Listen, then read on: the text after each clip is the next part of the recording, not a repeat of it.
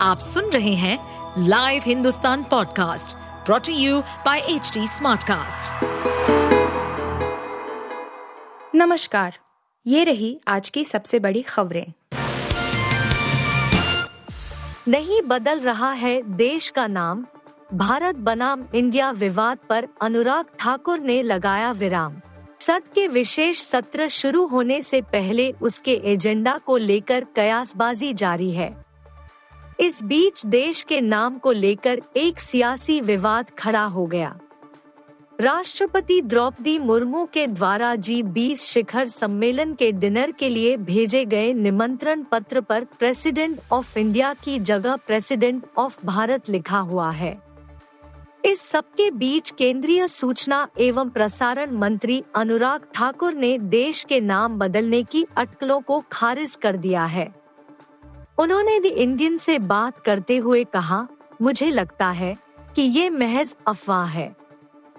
मैं बस इतना कहना चाहता हूँ कि जो कोई भी भारत शब्द पर आपत्ति जताता है, वह स्पष्ट रूप से अपनी मानसिकता को दर्शाता है। इंडिया गठबंधन पर भारी पड़ सकते हैं। भारत और सनातन धर्म के मुद्दे वार पलटवार जारी। पहले सनातन धर्म और अब भारत के मुद्दे पर हो रही राजनीति का असर आगामी पाँच राज्यों के चुनाव पर पड़ सकता है। भाजपा और विपक्षी गठबंधन इंडिया के नेताओं के बयानों और आरोप प्रत्यारोपों से राजनीति गरमाई हुई है। संसद के विशेष सत्र में भी इन मुद्दों की गूंज सुनाई पड़ सकती है। भाजपा ने विपक्षी नेताओं के बयानों पर पलटवार करते हुए कांग्रेस पर करारा हमला किया है। जी बीस बैठक के दौरान राष्ट्रपति द्वारा दिए जाने वाले भोज के निमंत्रण पत्र में प्रेसिडेंट ऑफ़ भारत का ज़िक्र होने के बाद विपक्ष के तमाम दलों एवं उनके नेताओं ने भाजपा और केंद्र सरकार को घेरा है। भाजपा ने भी इस पर पलटवार कर विपक्ष को कटघरे में खड़ा किया है। मुआवजे के लिए खुदकुशी कर रहे ज़्यादा किसान कर्नाटक के मंत्री का विवादित बयान। कर्नाटक के मंत्री ने किसानों की खुदकुशी को लेकर बेहद असंवेदनशील बयान दिया है। कर्नाटक सरकार में गन्ना विकास मंत्री शिवानंद पाटिल ने मंगलवार को कहा कि जब से सरकार ने मृतक किसानों के परिवार को मिलने वाला मुआवजा बढ़ा दिया है तब से राज्य में खुदकुशी करने वाले किसानों की संख्या में इजाफा हो गया है। उनके इस बयान के बाद कई किसान संगठन नाराज़ हैं। किसान संगठन मंत्री के इस्तीफे की मांग कर रहे हैं। बवाल बढ़ने के बाद शिवानंद पाटिल अपने बयान से पलट गए और उन्होंने कहा कि उनका कहने का मतलब यह नहीं था कि किसान मुआवजे के लिए खुदकुशी कर रहे हैं। जो बाइडेन कोरोना निगेटिव जी बीस सम्मेलन में भाग लेने आएँगे, भारत पीएम मोदी के संग भी होगी बैठक।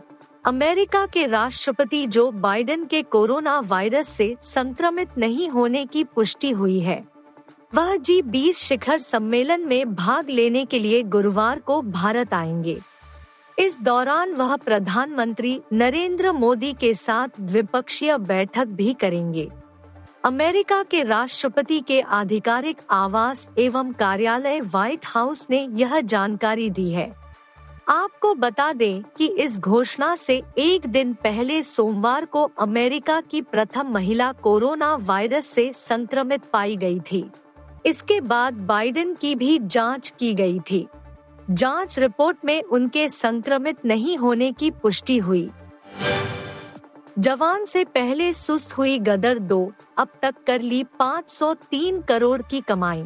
शाहरुख खान की फ़िल्म जवान इन दिनों खूब चर्चा में है। फ़िल्म को लेकर दर्शकों में तगड़ा क्रेज है और एडवांस बुकिंग रिपोर्ट्स एनालिस्ट के मुताबिक फ़िल्म पहले दिन ही करीब 70 से 80 करोड़ की ओपनिंग ले सकती है।